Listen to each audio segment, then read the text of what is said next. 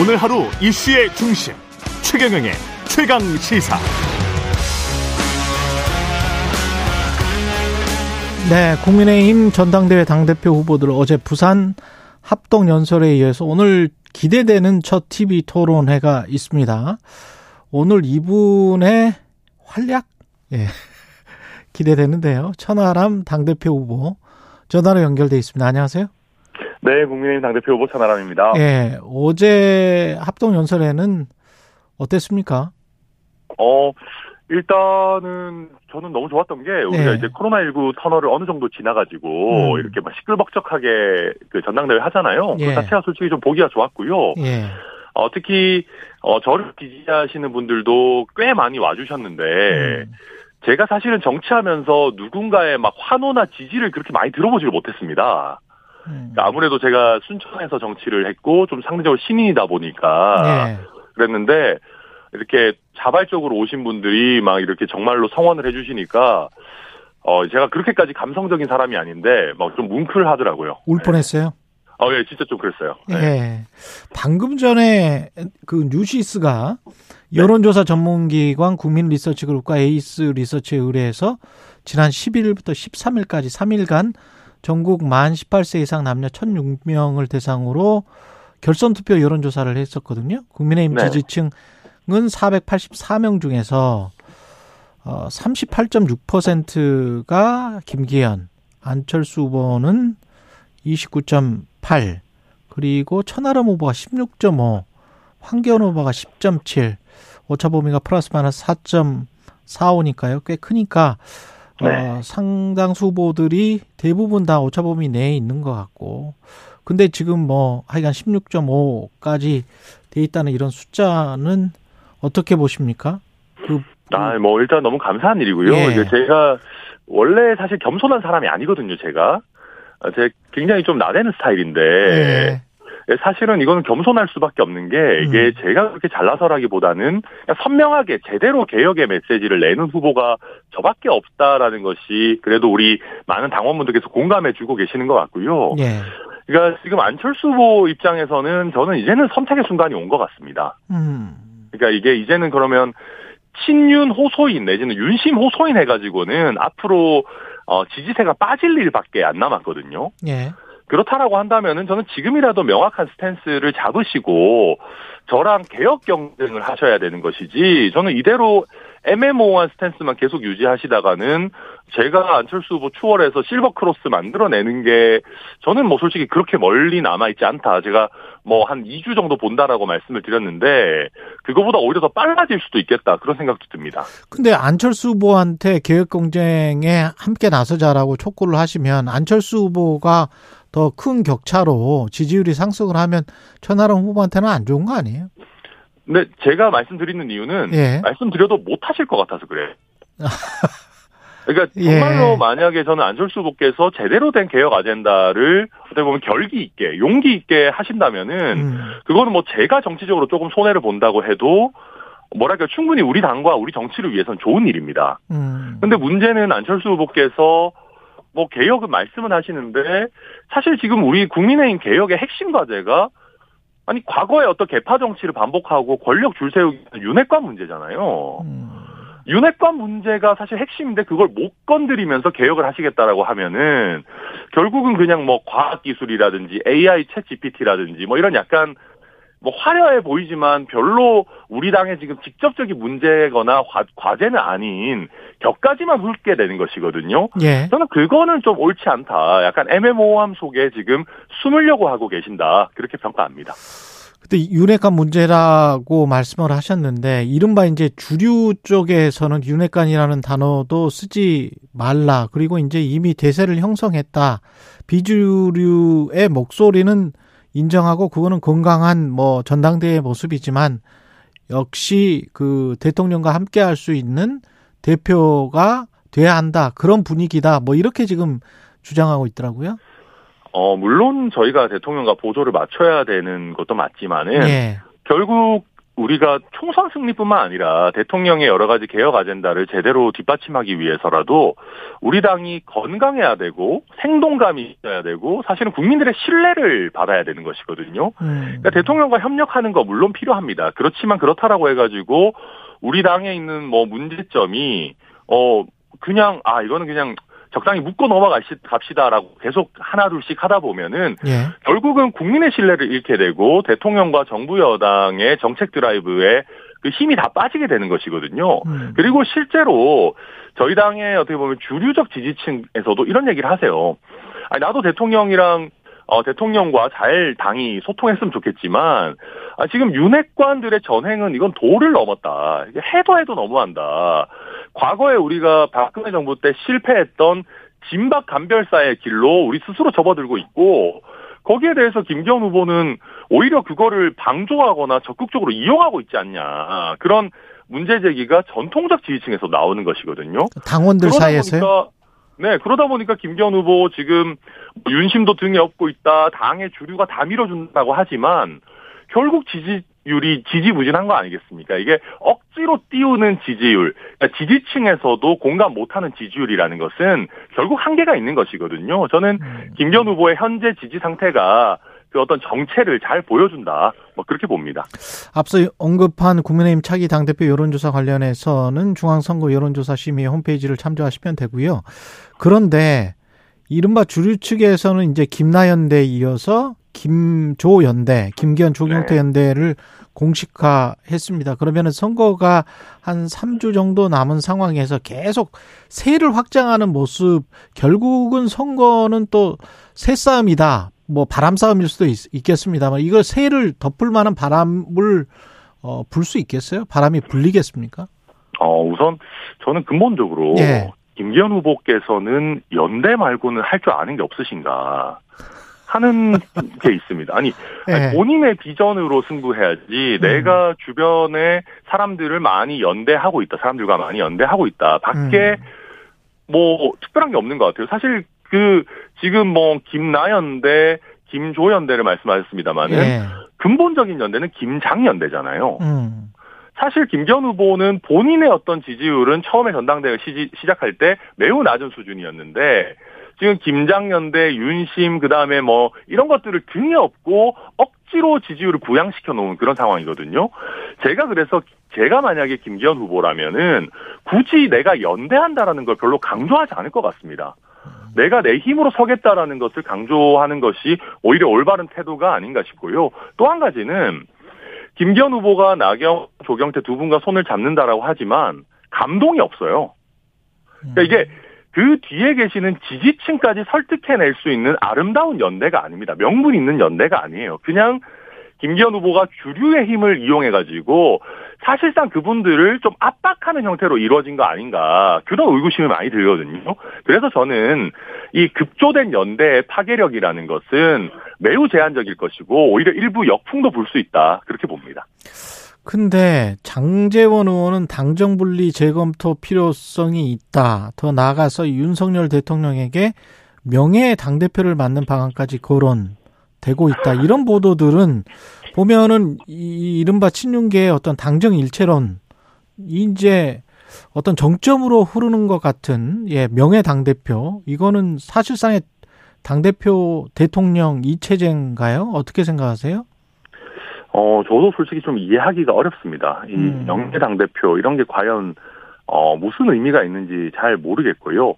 당이라고 하는 것은 대통령보다 스펙트럼이 오히려 넓어야 됩니다.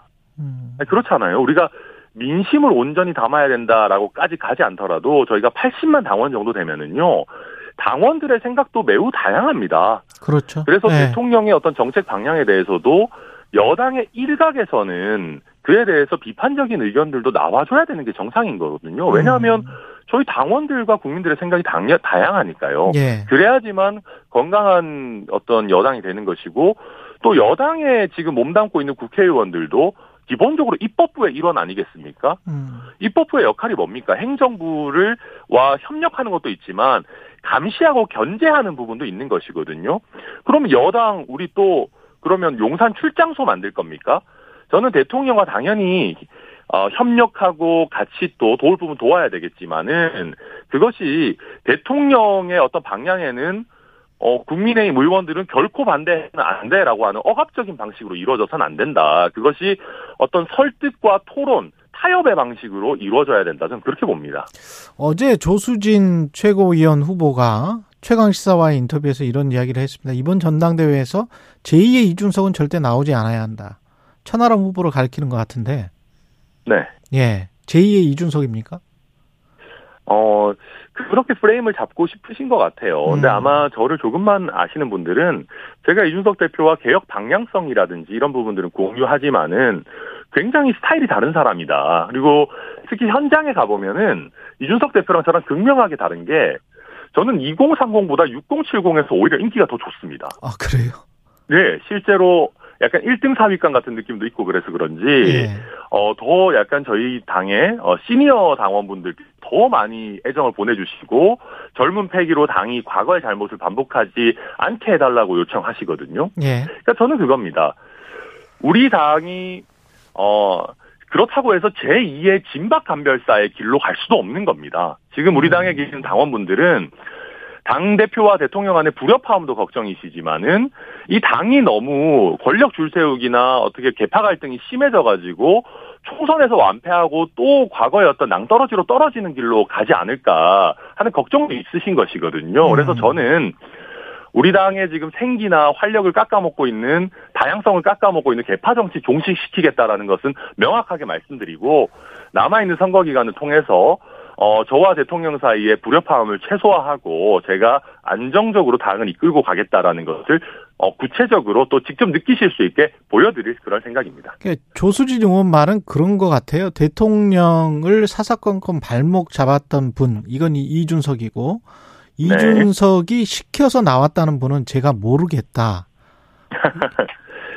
어, 당대표에 출마한다라는 거는 사실 굉장히 큰 결정입니다. 예. 그리고 요즘에 우리 정치는 과거에 뭐 어떤 뭐 몇 개의 대형 신문사가 있을 때와는 다르게 사실 대부분의 일들이 라이브로 이루어집니다. 음. 그렇기 때문에 어, 결국은 저는 저만의 매력, 저만의 실력을 보여드릴 수밖에 없는 그런 선거이고요. 그래서 그 결심과 능력 모두 온전히 제 것입니다. 그리고 제가 이준석 대표와 여러 방향성에 대해서 상의할 수도 있겠지만 예. 그게 뭐 잘못된 겁니까? 다른 후보분들은 뭐 여러 당에 계시는 다른 분들이나 뭐 정치 전문가나 상의하시지 않습니까? 이런 거 가지고 트집 잡고 하는 것이 이준석 대표를 악마화 해가지고 지금 주류가 과도하게 권력 해바라기 하고 권력 줄 세우게 하고 있는 것을 약간 이제 퉁치고 넘어가자. 라는 것이거든요. 우리가 좀 잘못하더라도 이준석 시즌 2는 할 수 없어. 전 이거야말로 굉장히 잘못된 정치라고 생각합니다. 우리 음. 국민의힘 전체적으로도 우리가 좀 잘못하더라도 이재명 대표보다는 낫잖아요. 민주당 찍으실 겁니까? 우리 찍어주십시오라고 하는데 저는 이제는 그런 얘기 말고 우리가 뭘 더 잘하겠다라는 얘기가 나와야 되는데 저는 김기현 후보가 저에 비해서 뭘 더 잘하겠다라고 하시는 말씀은 솔직히 별로 잘 못 들어본 것 같습니다. 그래서 저는 좀 더 우리가 당내 선거부터 더 나아가서는 총선까지 서로 어떤 프레임 싸 씌우고 아, 저 사람은 안 되니까 나를 찍어 주십시오라기보다는 당의 방향성과 어떤 비전에 대해서 제대로 된 논쟁을 해야 된다. 저는 그렇게 촉구드리고 싶습니다. 지금, 어, 천하람 후보는 앞으로 2주 안에 안철수 후보를 제칠 것이다. 아까 그런 이야기도 하셨는데, 네. 안철수 후보가 중간에 하차할 가능성, 이거는 없습니까? 이제 완전히 없어졌습니까? 아유, 제가 다른 후보의 하차 가능성에 대해서 언급하는 아. 것은 예의가 아닌 것 같고요. 예. 어, 다만 지금 아마 그런 말씀이 나오는 게 제가 서두에서 말씀드렸듯이 음, 지금 안철수 후보가 너무 애매모호합니다. 음, 그러니까 그러다 보니까 지금 어떻게 보면 어, 혁신이냐 구태냐로 갈리는 아니면 현상 유지냐 아니면 개혁이냐라고 갈리는 지금의 상황에서 안철수 후보가 점점 더 설 자리가 좁아지고 있는 것은 사실이거든요. 예. 그런 면에서 제가 한 2주 정도면은 충분히 제 능력을 보여드릴 수 있지 않겠나 한 것이고 아마 제 생각엔 이거는 저의 그냥 뭐 세- 추측일 수도 있습니다만은 만약에 오늘 당원 투표를 하- 직접 실시한다면은 저는 제가 안철수 후보 이상의 득표가 나올 걸 확신합니다. 음, 왜냐하면? 안철수 후보를 지지하는 분들은 투표해야 할 적극적인 이유를 과연 발견하실 수 있을까? 어. 저는 개혁을 원하는 당원들의 적극적인 지지를 받을 것이기 때문에 지금 나오는 여론조사 수치보다도 실제 당원들의 표심은 이미 안철수보다는 천하람에게 많이 와 있을 수 있다. 뭐 저는 그렇게 생각합니다. 천하람 후보가 공약으로 내세운 공천 개입 금지 관련해서 김정재 의원은 본인들이 공천을 못 받을까 두려워하는 것 같다. 원래 겁먹은 개가 많이 짖는 법 아닌가? 뭐 이런 상당히 거친 발언을 했는데 네. 예 어떻게 생각하세요? 이 모욕적인 겁니까? 아유, 아닙니다. 뭐 당연히 음. 조금 모욕적이지만은 네. 어 저는 오히려 그런 게 더 싫습니다. 뭐 예를 들면은 요새 저희 당에서도 보면 아 천하람이가 우리 당의 미래야. 뭐 음. 이번 선거에서도 너무 많이 흠집 내면 안 돼. 이런 얘기들을 하시는 분들 계시거든요. 예. 저는 저희 당의 미래이기도 하지만 어 우리 당의 현재가 되기 위해서 나온 사람입니다. 음. 그래서 봐주실 필요 없습니다.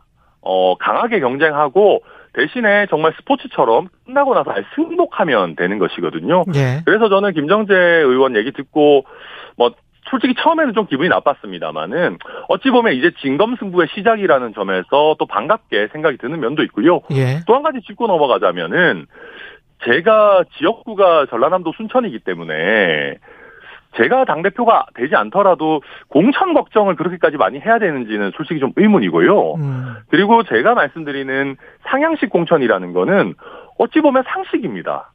음. 아니, 그렇잖아요. 예. 제가 대통령의 영향력을 좀 배제해야 된다라고 하는 것이 지금 우리 당이 과도하게 유권자의 눈치를 보는 정당이 아니라 권력자의 눈치를 보는 정당으로 가고 있거든요. 그게 비정상이지 않습니까? 근데 우리가 비정상을 더 강화해야 되겠다라고 할 수는 없는 것이거든요. 그게 네. 또 과거에 저희가 실패했던 길이고 그렇게 대통령에 가까운 윤핵관들이 공천 내력 꽂기 낙하산 공천 하면은요. 지금 충성 경쟁하고 내가 친윤 입세라고 하는 분들이 과연 가만히 있을 것 같습니까? 오히려 더 큰 공천 파동 나거든요. 저는 그래서 김정재 의원이나 저희 당의 윤핵관 주류들이 이야기하는 길이 오히려 당을 망치고 대통령을 망치고 공천 파동 일으켜가지고 총선에서 참패하도록 가는 길이다. 다들 충성 경쟁도 좋지만 조금 더 좀 차분하게 우리가 갔으면 좋겠다. 전 뭐 말씀드리고 싶습니다. 예. 지금 저 한동훈 장관 정치한다면 영입할 생각이 있다. 한동훈 장관의 바니보틀 곽튜브를 여행 유튜버로 이끈 어 여행 1세대 뭐 유튜버죠. 바니보틀이 되겠다. 뭐 이렇게 이야기를 했는데 어떤 식으로 어 한동훈 장관을 곽튜브로 만듭니까?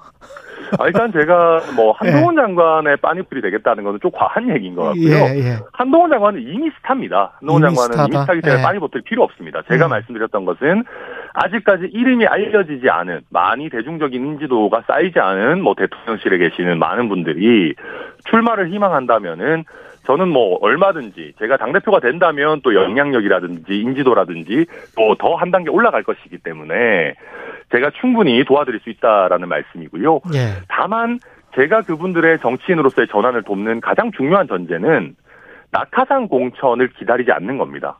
음. 정말로 공정하고 상식적으로 도전자의 자세로 빨리빨리 뛰어드시라. 그렇게 하면 제가 이미 기득권을 형성하고 있는 기성 정치인에 비해 불리하지 않도록 공정하게 잘 경쟁할 수 있도록 제가 앞장서서 돕겠다. 뭐 필요한 당직도 드리고 어 그분들이 주목받을 수 있는 기회들도 많이 만들겠다라고 하는 것이고요. 빨리 뛰어 들어 가지고 공정하게 경쟁해야 된다라고 하는 그 원칙은 한동훈 장관이 아니라 그 누구에게도 예외가 될 수 없다라는 점에서 그렇게 말씀드린 겁니다. 오늘 TV 토론회에서 바이든이냐 날리면이냐 이거를 물어볼 물어보실 거예요? 다른 후보들에게?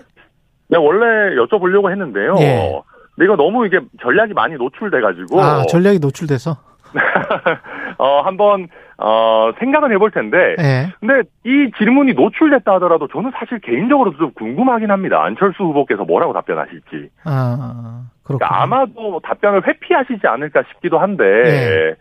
뭐 그거를 현장에서 물어볼지 말지는 제가 최종적으로 또그 직전에 판단해서 진행하도록 하겠습니다. 노출된 전략 말고 새로운 전략 같은 거 있으면 좀 알려주세요.